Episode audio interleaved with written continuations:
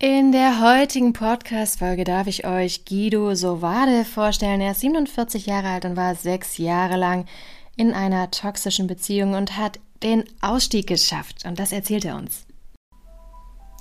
Schön, dass du da bist.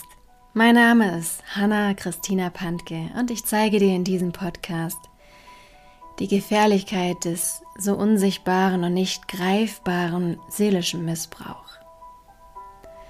Aber noch viel wichtiger, ich zeige dir Schritte daraus und wie du dir ein glückliches und harmonisches Leben erschaffen kannst. Lass uns loslegen. Dein Podcast für dein Seelenheil.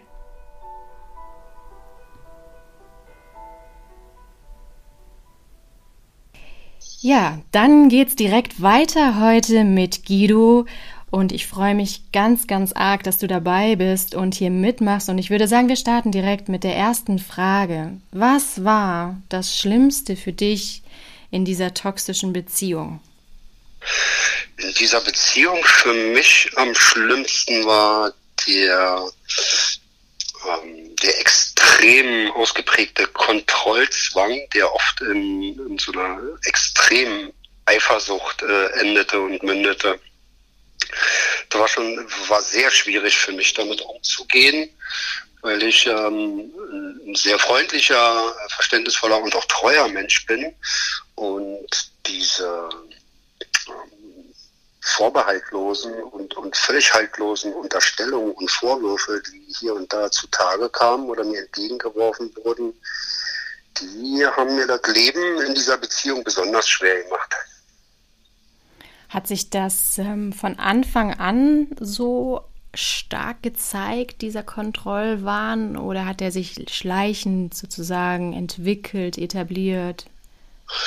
Nein, der hat sich ähm, zum Anfang der Beziehung noch nicht in diesem Ausmaß gezeigt, sondern äh, hat äh, mit der Dauer der Beziehung, ähm, also je länger die Beziehung andauerte, umso Äh, größer wurde dieser Zwang auch, dieser Kontrollzwang und, und die damit einhergehende Eifersucht. Und habt ihr da irgendwie drüber sprechen können und, ich sag jetzt mal, konstruktive Lösungen finden können? Ich habe versucht von meiner Seite aus, ähm, da auch gemeinsam mit ihr zu arbeiten, bin, ähm, ich sag mal, noch offener und noch ehrlicher und noch authentischer geworden. Ähm, Aber es kam irgendwann auch so der Zeitpunkt, da kippte selbst das Ganze. Also ich konnte irgendwann gar nicht mehr, es spielte keine Rolle mehr, ob ich jetzt ehrlich und offen kommuniziere, was ich mache, wo ich bin, mit wem ich bin oder ähm, eben vielleicht auch das eine oder andere hier mal weglasse, ähm, spielte irgendwann gar keine Rolle mehr. Also Misstrauen war ab einem bestimmten Zeitpunkt täglich und allgegenwärtig, ja.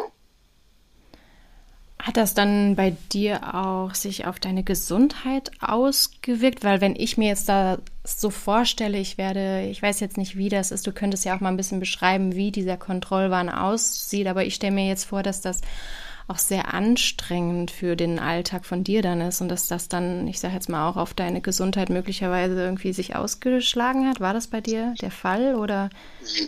Ja, das war bei mir auch Auch der Fall. Ich habe ja selber irgendwann gemerkt, dass ich dadurch ähm, auch irgendwann nicht mehr ich, ich selbst war. Ich durfte nicht mehr ähm, ich selbst sein, habe mich nicht mehr frei gefühlt, sondern ständig auch durch dieses ständige Kontrollieren und Misstrauen habe ich mich ja auch wie erdrückt gefühlt und teilweise auch das Gefühl gehabt, ich könnte nicht, nicht mal mehr frei atmen, mich nicht frei bewegen.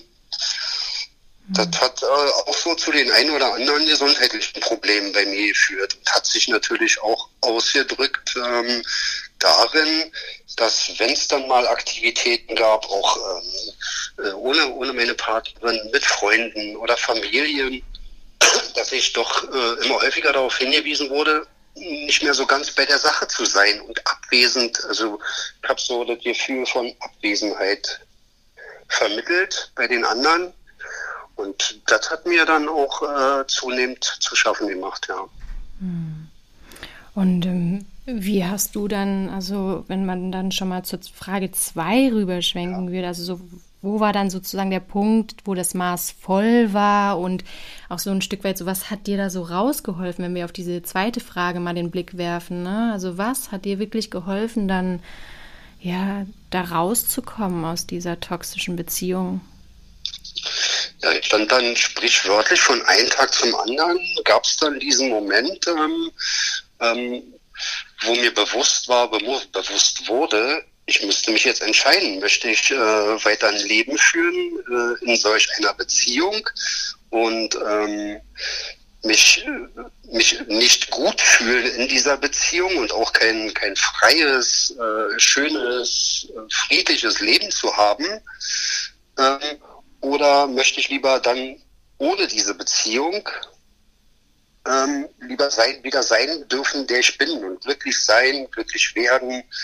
An diesem Punkt war ich irgendwann und ich habe mich dann für mich, äh, für mich selbst und für ein Leben ohne diese Beziehung entschieden. Ja, dieses, dieses klassische, eine Liebe alleine als im was Schlechten, ne, zu bleiben. Ja. Mhm. Ja. Und was hat dir dann daraus geholfen, also das auch umzusetzen? Ähm, also für mich persönlich, bei mir persönlich war natürlich in erster Linie die äh, entsprechende äh, Willenskraft und auch den Mut dazu zu haben, diesen Schritt zu wagen und zu sagen, ähm, das bringt mich jetzt äh, alles nichts weiter, nicht weiter und auch die Unterstützung von Freunden, Familien, da gab es viele Gespräche. Ich habe mich ähm, auch im Anschluss, eigentlich schon währenddessen, auch gegen Ende der Beziehung, Ähm, viel mit dieser Thematik beschäftigt, habe mich informiert, viel gelesen, Podcasts gehört. Ähm, gibt ja auch einige Kanäle, ähm, die speziell zu diesem Thema, die sind sehr gut. Also ich habe mich äh, tiefer mit diesem Thema auseinandergesetzt und das hat mir schon ähm, viel geholfen und mich daran auch bestärkt in meinem, äh, in meinem Gefühl während der Beziehung. Und auch zum äh, Beenden und zum Durchhalten der Trennung. Da gab es viele Informationen, die ähm, mich dabei unterstützt haben. Also einfach gestärkt haben. Genau. Ne? Wow. Also auch da wieder, ne, dieser Entschluss, lieber bin ich alleine, als in mhm. diesem destruktiven Kreislauf weiter gefangen zu bleiben. Und dann auch wieder ja. dieses, ich hole mir Hilfe von Gesprächen mit Familie, Freunden, Podcasts, Informationen, indem ich lese oder mir Informationen zuführe. Und dann aber natürlich, klar, die Entscheidung treffen, ich gehe jetzt und entscheide mich für mich und für mein Leben. Ne? Richtig, so war es bei mir, ja. Mensch Guido, ich danke dir für dein Vertrauen und dass du dabei bist und ich würde mich sehr freuen, wenn du uns vielleicht den ein oder anderen Link zur Verfügung stellst von einem Podcast, den du empfehlen kannst oder von einem Buch ähm, oder von irgendeinem Blog, wo du sagst, wow, das war wirklich, das hat mich durch diese Trennung durchgetragen und das hat mir sehr die Augen geöffnet und geholfen und dann würde ich das in die Shownotes setzen und dann können auch die Hörer von diesem Podcast sich da weiter informieren. Sehr gerne. Super. Dann danke ich dir für deine Zeit und wünsche dir alles Gute. Ich danke dir, Hanna. Wünsche ich dir auch. Vielen Dank. Tschüss. Tschüss. Ich wünsche dir jetzt von Herzen, dass du dich mit deiner Ohnmacht und mit deiner Hilflosigkeit durch meinen Podcast nicht mehr alleine fühlst. Und dass du die tiefe Gewissheit spürst, dass es ganz viele Menschen gibt, die sich auch mit dem Seelenaspekt auskennen und dir zur Seite stehen werden.